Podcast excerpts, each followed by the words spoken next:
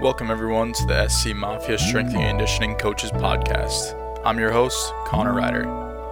Together, we'll speak with Springfield College's many strength and conditioning alumni and hear about their experiences firsthand. The goal is to bring together the great strength coaches Springfield College has produced into one open forum. That being said, hope you enjoy the episode. Hey everyone, and welcome to the SC Mafia Strength and Conditioning Coaches Podcast. I'm your host, Connor Ryder, and our guest today is finishing up his first semester as the Assistant AD for Sports Performance slash Head Strength and Conditioning Coach for Saginaw Valley State University, Fahd Jindani. All right, let's get right into it. Fahad, tell the listeners about yourself and your path into coaching, if you would, please. So I, I grew up in Richmond, Virginia. Played Division three football at Christopher Newport University in Newport News, Virginia. And like most, I feel like like most strength coaches I've met, it's either a subpar athletic career or an injury that has led them to strength and conditioning. Mine just so happened to be a injury. I dislocated my left knee, tore my ACL, MCL, and meniscus. And like every other college athlete, I thought I was invincible. And then when I got hurt, it took a real toll on me mentally almost like the fact where you know you're human and you know you can get hurt. So went through the rehab process, started training again, ended up re-tearing the meniscus and training on it for six weeks without knowing I was training on a torn meniscus. And so after the second surgery, I got with a strength and conditioning coach at the performance center that was attached to our PT clinic. And it's what changed my life of strength and conditioning my viewpoint of strength and conditioning. I always enjoy training, still enjoy training, obviously. And I was always interested in learning about the human body, you know, because I first came into CNU as a history major. And full disclosure, I, I was not a fan of all the reading that came with being a history major. So I switched to physical therapy. And then I did two days maybe in a physical therapist's office and realized that this was extremely boring for me. This isn't dogging what physical therapists do because it's obviously important I've gone through it. It's just not my, it wasn't me. I'm not the dress shirt, polo, and a pair of slacks type of guy in a quiet environment. And so the strength coach that I was with, Jamel Cooper, got me at a point where I had absolutely no confidence in myself as an athlete. And he built me back up from zero. And Jamel would test different things out on me because I told him, man, do whatever you have to do. I don't care. I'm not going to ask questions. I'm just going to go. And that's when I thought to myself, this is what I want to do. This is awesome. Like what Jamel did for me, what my strength coach did for me, I want to do for others. I don't want others have to go through what I went through, but if they do, I want to be the person that helps them get back. Because the best shape I ever got in was the four months I would train with Jamel going into camp my senior year. And unfortunately, it didn't last. I mean, my knee wasn't going to last. I ended up re injuring it.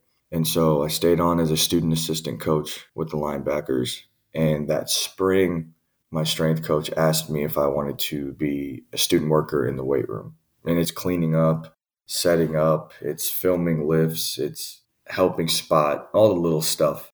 And I loved it. Absolutely loved it. I loved doing all the grunt work. And my strength coach had a feeling that I wanted to get into strength and conditioning because I, I, had, ex, you know, I had expressed it a little bit towards him indirectly and vaguely. And so he took me under his wing. And when I graduated, he said, You want to stay on as an intern? I can't pay you, so you're going to have to find a job. Lined up perfectly because my head football coach offered me a part time assistant coach position. And so that position, unfortunately, only paid about $10,000 for the year, to which one of the year, months in between, I was working unpaid. So I had to get a second job. So I worked overnights at Walgreens every other night because it paid the most in working during the day and I had football obligations and strength and conditioning obligations during the morning and the day.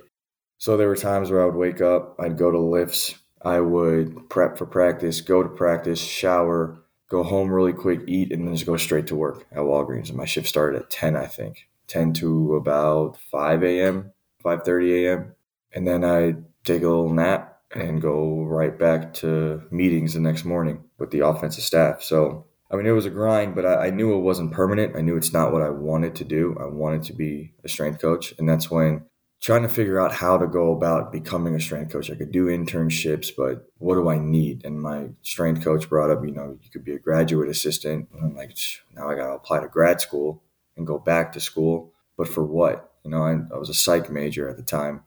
And so I looked up strength and conditioning graduate programs, and the first one was Springfield College. I clicked on it, and towards the bottom of the page, I mean a laundry list of strength coaches in the professional field, in collegiate setting, the professional setting. And I thought to myself, this is it. I went and asked my strength coach about it, and you know, he was like, "Yeah, I know that program. He's, it's one of the best programs in the country, if not the world." And I looked at him. I said, "That's where I'm going to go. That's what I need." So I did not have any really much of the prerequisites. I, I think I was lacking two classes, exercise science, because they weren't offered in my undergrad, nor were they offered in any community college around me, which, you know, what are the odds of that? So I emailed the advisor and asked him what are the odds of somebody getting into the program.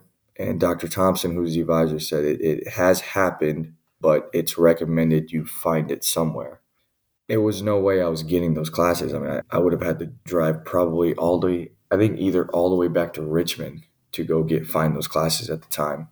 So we were interviewing a candidate a little bit later on. This is I emailed him in August during camp of 2014. And so we were interviewing candidate from Springfield College for an assistant coach position, strength coach position, Sean Conity. And my strength coach had me pick him up from the airport. And yeah, I got it. And he goes, he's from Springfield. So immediately I'm like, I gotta, I gotta pick this dude's brain as much as I can. And his airport was five minutes away from the hotel that he was staying at. And I turned that five minute drive into a 20 minute drive, just driving around, asking him questions, picking his brain. And then even afterwards, you know, at the end of his interview, talking to him, picking his brain as much as I could. And he gave me the idea and the thought that, hey, you should go visit Springfield. So I scheduled a tour of the campus and I emailed Dr. Thompson. This was March 2015 hey, I'm flying up to Springfield. I'm going to tour the campus. I'd love to sit down with you if you have five, ten minutes. And we talked for maybe an hour, hour and a half. We walked through the, the building, the weight room, the facilities. He left me in, in the office alone with the GAs and the interns, and they were talking to me. And little did I know at the time that the GAs were his eyes and ears. So that was part of my interview into the program, talking to them. And I'm just picking their brain, you know, the type of programming they're doing, why they chose Springfield, where they're from, absorbing everything I could. And I left that program and I told him, look, Dr. Thompson, I know I don't have any, I'm missing two of the prereqs. And I told him that I'm still want to come here. This is the program I want. And if I don't get in, I'm going to email you asking you what I need to do differently. And I'm going to apply again next year. And I'll do it again next year. And I'll do it again next year. And we'll go through this cycle because this is where I want to go. So he asked me if I was willing to take undergrad courses as a grad student, still graduate in two years. And I said, I'll do whatever I need to do. I don't care. This is where I need to be. And so my GPA was a little bit under what was required of the school. My GREs were not anywhere near what was required of the school. But thankfully, Dr. Thompson had the final say in who got into the program. And I found out much later on after I got my acceptance letter. I think I got my acceptance letter a month later I find out that after me and him met, he called Sean and asked Sean about me. And he told Sean, I'm going to accept him into the program. And the next day went to admissions and pushed my application through and said, I want to push him through. I want to accept him into the program. Sean knew I was getting accepted. My strength coach knew I was getting accepted. I was the one sweating for like three, four weeks. And I got my acceptance letter and I looked at it and I went straight to the weight room and I gave it to my strength coach and my strength coach just lit up and then Sean started laughing and he starts laughing. I'm like, what's so funny? And Sean was like, Dr. T called me right after he met with you and told me he was accepting you. And I looked to my strength coach. My strength coach was like, yeah, he came in. Sean came in the next day and told me you're getting accepted into the program. I'm like, so I'm here in the office every single day, sweating, stressing out. You guys are seeing the stress on my face. And my strength coach was like, it was the funniest thing in the world every time you left the office, we just started laughing. I'm like, dude has no idea that he's already gotten into the program. So I took every advantage I could at Springfield. You know, you're open to so many resources there, but it's on you how you use those resources. And so I got there, and the first month I met with Dr. Thompson about summer internships, and I told him I wanted to go to University of Iowa, and I didn't have a backup. And he was like, "You need to make sure you have a backup," and I was like, "Nope." I didn't have a backup grad program. I don't have a backup internship. I need to go to Iowa in the summer. And then I had sent an email to the assistant director there and didn't hear back until around Thanksgiving time. And so while I was waiting, I interned at Holy Cross that fall, did my spring internship in the weight room at Springfield. And then Coach Oliver asked me to stay on in the spring while I was still interning in our weight room at Springfield. So I, it was like four o'clock in the morning. I'd get up, I'd drive to Shrewsbury, Mass for football, speed, and agility, drive back towards Worcester, lift in their weight room, then come back to Springfield, go to a meeting before football lifts, and then go through football lifts, track lifts, and then have class at night. And so it was a bit of a grind, but man, I enjoyed every single bit of it. Like living off of Gatorade shakes and Gatorade bars while I was my first year at grad school.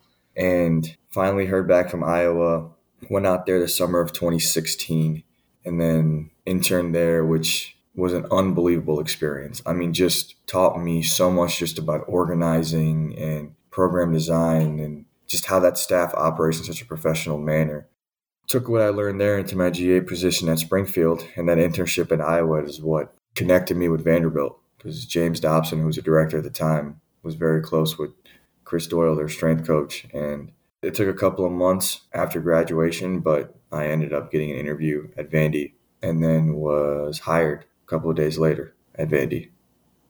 Yeah, I think it's really interesting every time I hear somebody's past or their path into strength and conditioning because they're all so so different but in a lot of ways they're the same too you know it's a long grind and probably yeah like a lot of very poor athletes or a lot of injured athletes that get into it but it's so interesting to me that everybody who's been through that grind of a rehab or just the grind of an internship that although it's super difficult and I have so much respect for anybody that can complete a high level college football internship because those are tough. It's what cements you as like, this is what I want to do.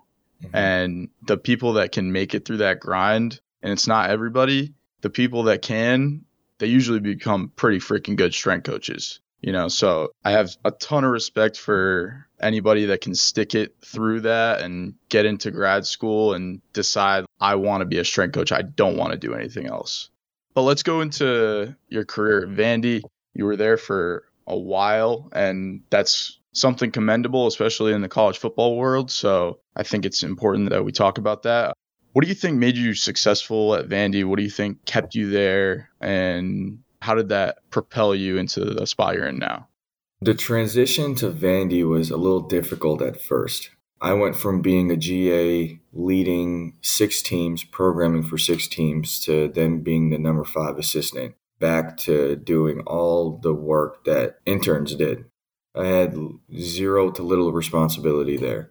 I would take attendance, I would refill the refueling station, I would clean, I would set up, I would break down. I had zero programming responsibilities, just programming for myself and a bunch of my friends back home. So I took that time to just, you know, it was frustrating at first, but I knew there was a lot I had to learn. I wasn't the best strength coach in the world, still not the best or the smartest strength coach in the world. That's what I strive to be every single day. But I had a lot to learn and I absorbed everything and to the point where I was able to get more and more responsibilities in program design and with reconditioning exercises for athletes, with injured cards, we're making adjustments in programs for athletes coming off of long term injuries and acute injuries. So that I think grew my ability to adapt and work around certain deficiencies that athletes have. And being able to program for injured athletes, you have to get very creative I mean, you have to think outside the box. There's basic things that you can do with them, but there's some things where, okay, I have to find some way to work around their injuries and their deficiencies. So I adapted very, very well in that sense. And it allowed me just to grow in my program design and be able to think outside the box. What what kept me at Vandy, it's it's funny, man. I actually got let go at Vandy.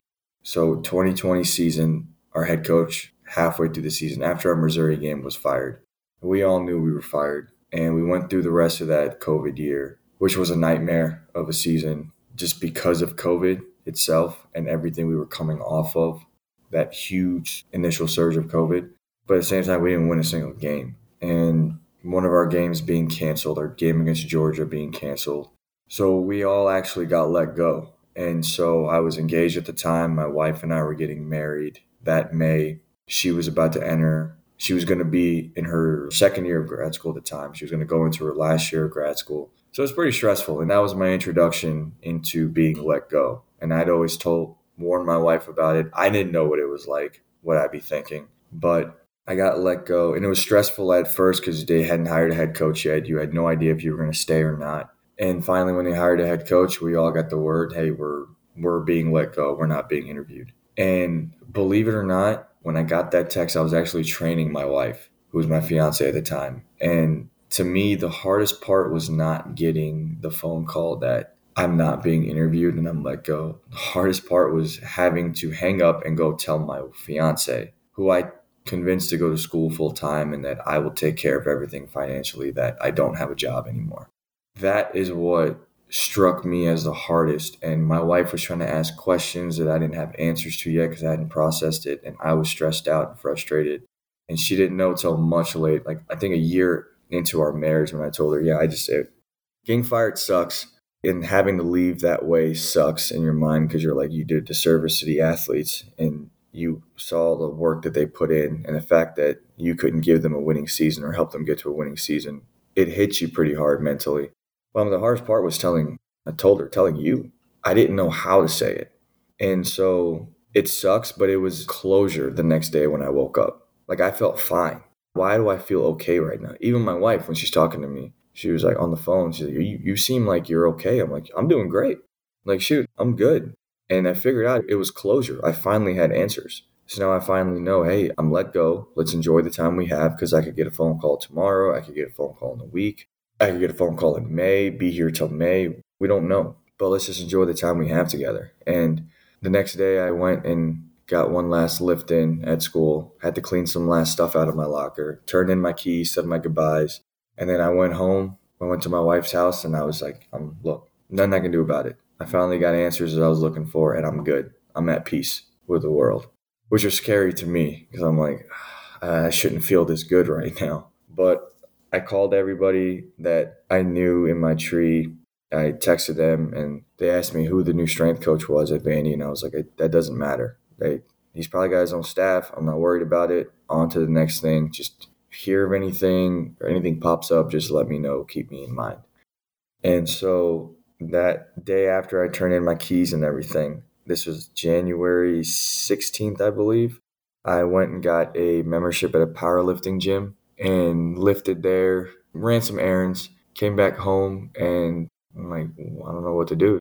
I'm laying there with my dog laying on right on top of me, passed out. We're watching G.I. Joe. And I get a phone call from the head coach's assistant. She was a previous head coach assistant and was retained. And I'm thinking my wife called Charlotte to or texted her to check up on me or something, you know. So I pick up the phone and she was like, "Hey, you want to hear some good news?" And I was like, "Sure." There was the Brandon Horrigan, the new strength coach, would like to interview you. And I'm like, there's a long pause on the phone, and I'm like, "What? Why?" And she's like, "I thought you'd be excited." And I'm like, "I am, but I finally made peace with the demons in my head after getting fired. Now you're telling me I got an interview." So I was like, "When?" He was tomorrow morning, 9 a.m. It's like 4:30 at this time on a Tuesday. I'm like, Charlotte, I don't have my resume printed. I don't have a haircut because I wasn't getting interviewed. Like, I was gonna do all that at the end of the week. Like, I am not ready for an interview right now. And so she goes, you can come here and print out your stuff because FedEx wouldn't print out my stuff. And I, I texted my barber, and he held the place open later for me. I came in, got a cut, prep for the interview. The next day, interview with Brandon Horrigan for about five hours. We were in the weight room just talking getting to know each other. And I came home, to my fiance, look, he doesn't know me. I don't know him. If anything, I'm just walking away building a connection. That's it. I'm not getting hired. And I was like, he, there's no way he would hire me. And I remember this. I get a call at 1038 that same night. I'm out walking my dog and it's from Coach Horrigan. And he was like, first off, I apologize for calling you so late, but I didn't want to go to bed without talking to you. And I want to offer you the job and I was at a loss of words. It took me by surprise. Did not think I was getting retained. And I had no idea. In my interview, he was like, I got these people calling me, telling me, hey, you need to talk to this kid, interview this guy. And at the end of the interview, I'm like, Coach, if you don't mind me asking, who the hell called you? Because I don't know anybody that knows you. and he said Irvin Young, who Irvin and I worked together at Vandy for about eight months before he moved on to be the assistant director at Mizzou. And he was like, I got a phone call, a message, and a text from the assistant director at Mizzou. I got a call from Joe Kenn, and, or text from Joe Kenn, and he showed me a text message. Joe Kenn screenshotted my picture from the website and sent it to him. And Adam Feit, who's a Springfield guy, Adam and I were talking, and you know he was talking about getting me in the room for an interview, and I was like, all I need is an interview. But then when I found that I'm not getting interviewed, I'm like, all right, it is what it is. But he contacted Joe Kenn, who was good friends with Brennan Horrigan, and Kenn told Horrigan, Feit vouches for this guy, so I vouch for this guy. And I vouch for Feit. so you should sit down and talk with this kid. And to me, it was a blessing in disguise because it kept me with my wife in our first year of marriage and her last year of her doctorate program, which was her hardest year. And it gave me two years with Coach Horrigan, who honestly prepped me for the position I'm in right now, put me in a position at Vanderbilt to learn, to make mistakes, and to program with him. And it's what prepared me to take this job. And it's when I got this job, I it's not one of those things where I felt nervous, like what am I supposed to do? I don't know what to do as a director or anything. It's no, like I'm eager to get started. I know what I need to do. I need to get there and figure out what's the first step I got to take. And it's what prepped me for my interview, prepped me for this role, and it's the reason why I'm sitting here as a head strength coach, man. Dude, that's awesome. That's awesome. And it's just about being genuine, right? It's like I know a Power Five strength coach, and I, I won't say who it is, but I remember I had a conversation with him, and he was like, "Dude, two years ago, I got fired. It was the first time in my life I had been fired and I didn't know what to do. This is all I knew. This was my only job. And what ended up getting him his interview with the new head strength coach was the players. The players heard that he wasn't going to get interviewed and heard that he wasn't coming back. However, they found out and they started to call the new head strength coach and they said, You got to keep this guy. Like, we vouch for him. We want him. And as the new head strength coach, I mean, how do you say no to that? How do you say no to the players vouching for the assistant to be retained, you know? So mm-hmm. it's kind of like a no brainer at that point. Like the guys vouch for him. That's all it takes is just being genuine, developing relationships, and just being the same person every day with everybody you meet, you know?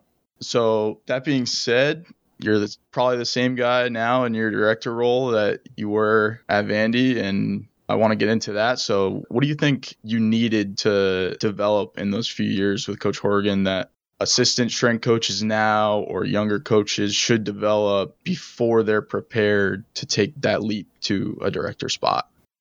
With Coach Horrigan, I got a lot more autonomy. Coach Horrigan was somebody who depends a lot on his assistants. He can't do everything on his own as a director and so he tasks you with responsibilities like, hey, I need you to make the lift groups. And it may seem like a small responsibility, but at Vanderbilt, it's one of the biggest ones because you're at a high academic school. And the, oh, I'll tell you what, the most annoying job I had was making lift groups at Vandy. I mean, with the class schedules and no priority registration and everything being done in the morning and you have professors who a lot of them did not give special treatment to athletes. Man, it would, dude. It was the most. It was the most annoying. I hated making lift groups there, but making lift groups there allowed me to problem solve, work with academics, and figure out how to adjust schedules based off guys' class schedules. And so I'd have a list of all the schedules, and we didn't have any set times. I created the times for the lift groups and I ran them by coach. Hey, what do you think about this? Most people's class schedules are here. Yeah, let's do it. And a lot of switching around, a lot of text messages I got at night and in the mornings driving in from guys not being able to make the lift the next day or that day. And so having to adjust. But it allowed me to work closely with academics, which I had never done before. And I found out a lot about our academics teams and how they help our athletes and a lot more about how academics are at Vanderbilt and how rigorous they are it made me fight to get priority registration for not just our guys, but for all athletes. And so it was the head coach going to the AD and pushing for it because we needed it. And finally, they got priority registration, which is a huge win in Vanderbilt athletics. But it was that, it was equipment ordering. I made an inventory list of everything we had. And he said, look through and tell me what you think we need. and I would go through all the stuff that I think we need order wise. Unfortunately, I wasn't able to budget because we didn't have a strength and conditioning budget. It was just one of those things where you ask, and if you get it, you get it. If you don't, you don't. But just being able to prioritize what equipment is needed, not knowing what the budget is. Granted, it's going to be high. I mean, it's, it's an SEC program, but you don't know a number. Coming into this role here, I have a number for a budget. I have a number for a reserve budget. I know when my budget is done, I know how much it's going to be at July 1st when the fiscal year, when the new fiscal year begins. So being able to prioritize what equipment I need. And then first getting there, it's making use of the equipment that you have. You know, we're not, when it came to weight rooms in the SEC, we were probably at the bottom of the barrel. Obviously, other SEC programs have bigger facilities, and Vanderbilt is changing. Now they're constructing and building a brand new weight room, redoing a stadium, redoing a locker room, the facilities, everything. But it's making use of the little that you have compared to other programs. They didn't have a little, it was, it, it was a lot, but compared to what other programs have, you don't have as much in making use of the little resources you have and getting the work done that needs to be done. Which here coming into Saginaw, it's for a Division two school, man, the facilities here are incredible. And I'm blessed to have as much as I have, like a 3,500 square foot weight room that has what 18 racks and everything I, I could need. And I'm like, I'm blessed to have what I have here.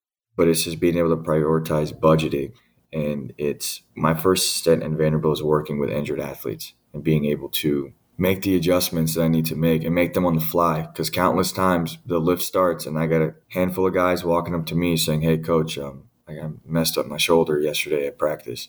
And I'm sitting there modifying the cards, asking questions. All right, let's go from here and making the adjustments and being able to think on the fly and make adjustments on the fly. And if you're short on time, they're coming off of meetings late, what to cut out of the lift. And as you're watching the lift what you want to cut out and make adjustments on. And it's just the injured aspect of it, the program designed for injured athletes. My first stint at Vanderbilt what prepared me, but everything else, dealing with coaches, dealing with academics, dealing with scheduling, dealing with equipment order, dealing with a facilities construction because we're putting a new floor here in at Saginaw, and we're gonna have other changes coming, and just operating and dealing with that is what being exposed to it in front of Coach Horrigan, and as he was dealing with construction teams and everything, and talking with the construction crew and the facilities crew, where I'm listening to the conversations. I'm not dealing with those big decisions, but just seeing his thought process and how he would lay out the room and how he thinks allowed me to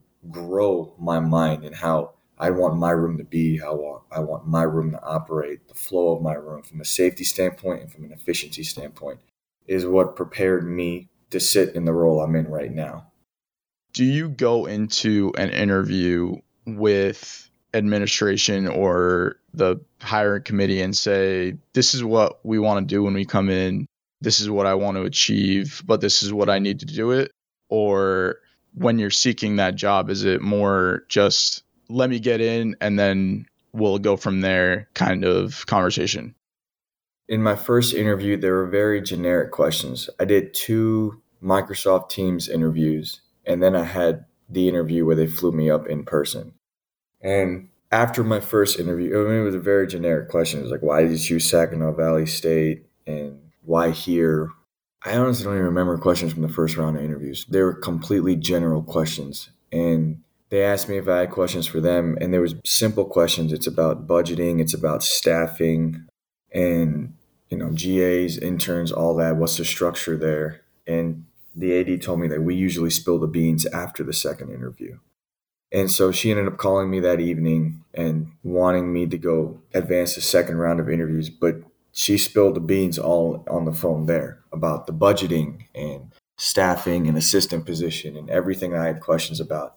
Because for me, at first, it was not about the changes that I was going to make. It was more so for me, what am I walking into right now? you know, is this a good decision? Like, do I have an assistant position? If I do, what's the salary for my position? Do I have GAs? How long is the program? What are they doing in the program?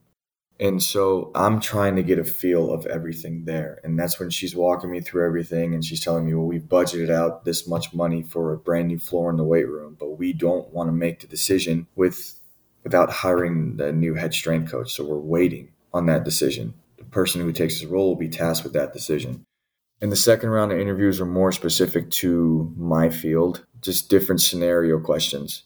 Describe to me how you are with athletes, describe to me an injury. How would you program for soccer player compared to a sprinter? Describe, you know, an issue you've dealt with and how you've overcame that, and how you problem solved. And the in-person interview was the one that really, I mean, it was I toured the campus and I sat in a room. It was maybe like four or five hours, different committees coming in, interviewing me. And for me, it was that was game time for me. Like they're going to ask me anything and everything under the sun. They asked me about budgeting. They asked me about compliance. They asked me about a conflict I had with an athlete, I believe. They asked me about sports medicine. They asked me, how would you treat this injury? Or what would you do if an athlete came to you with this? Or how would you program for this? And so they were asking me different questions about scenarios I'd been in. And I'd been exposed to those at Vandy within the last two years. So each one of my answers involved a scenario and a response, and whether that response was led to a positive outcome or negative outcome. And if it led to a negative outcome, how would I have done it differently or changed differently? And from there, it was talking about okay, so when when the coaches were in there, was, every coach is going to want to work with you how do you manage that? Because every coach here may say, hey, I want you to work with my team. Not your assistant, not your GA. I want you with my team. And it tough question to answer. But to me, it was, well, that weight room is going to be a direct reflection of me. And the assistant that I hire, whenever that time comes, will be a direct reflection of me. GAs and will be a direct reflection of me and my programming because I'll have influence on it. Their programs don't touch the floor unless I see it and I talk to them about it and I allow them to make little mistakes if need be as long as it doesn't harm the athlete. So you are getting me in some type of way. Unfortunately, it may not be with actually coaching your team, but you're getting me involved in the program design of your team and the needs analysis of what your team needs and meeting with every head coach and seeing every head coach's standpoint on okay, what do you feel like your team is lacking in? Where do you feel like you need to make improvements? How is strength and conditioning a, a factor in that? And then from a refueling station standpoint and investing in athletes, I flat out told them, listen, I'm going to have difficult conversations with everybody here. And it's going to involve spending money. It's going to involve raising money. And I don't care if other people fundraise. I don't care if I have to put on a suit or I have to fundraise. But when we talk about investing in athletes and how strength and conditioning and sports performance is a priority here, just saying it is one thing. You have to show it and you have to invest in it. And that comes with, okay, with the new floor, that comes with building a refueling station, stocking a refueling station, and ordering equipment, ordering new equipment, making sure we get everything the athlete needs here to make their experience here as an athlete an amazing one and allows them to excel at their sport. And so I flat out said in the interview, I'm, I'm going to have difficult conversations. And if you tell me no, it's fine. I'm going to sit there and say, let's figure out a solution then. And if we can't, then I'll schedule a meeting for next week and I'll be back to next week so we can sit here and figure out a solution. But I don't just go and take no for an answer. And so that interview was them interviewing me and as well as me interviewing them and seeing their investment and how important sports performance was to them, as well as them understanding like you're getting somebody who's not just going to come in and do the bare minimum. Like my goal is to allow this sports performance department to excel. And yes, I spent six years in SEC football, but it doesn't mean I'm a football guy only. I've worked with other athletes before. And one question I got, it was from the women's basketball coach, who's actually one of my teams here. And she's actually one of the, one the she's the first one to text me after I started here. I was walking out my garage, headed to work on my first day, and I got a text message from her to set up a meeting. She asked me, How would you deal with a female team? And I'm like, I, I would trade them with the same intensity I train them with the male team. I don't think intensity of training is different per sport. The intent has to be there. So I'm going to train them with the same intensity. The bare movements, the basic movements, compound movements will be the same. Everything else after that is going to be pertinent to what they need in their sport. And I'm not going to talk to a female the same way I talk to a male. I'm not going to talk to a baseball player the same way I talk to a football player. I don't talk to two football players the same way or two basketball players the same way. You know, to me, it's cultivating a relationship with them. And I can sit there and I can regurgitate scientific facts about training and how this benefits you and everything, but they're not going to care about any of that. unless they understand that I care about the person who isn't in the weight room, who's not wearing the jersey. I care about the human being. Dr. Thompson is the one who told me this before wrestling lift when I was interning for him my first year. He said, You could have the greatest program in the world. It doesn't exist, but you could have the best program in the world. But if your athletes don't trust you, they're not going to get the benefit from that program. And then you can have the strength coach who has the worst program in the world. But his or her athletes will run through a brick wall head first for them. And the ones that go through the worst program, who have the higher trust for that strength coach, will benefit more from the ones who have the best program but little trust for that strength coach. Because the ones who have the higher trust will give everything they have in that program for that strength coach. Whereas the other ones won't. They'll give you maybe half of what they have. To me, it's cultivating relationships. It always has been building relationships with players at Vandy, building the relationships with players here, showing them that, no, I am a meathead who is a nerd in some way, but I'm also a human being. Like, I don't just act like a strength coach, I act like a normal human being. I'm one who makes mistakes. And if I make a mistake, I'll own up to it in front of them.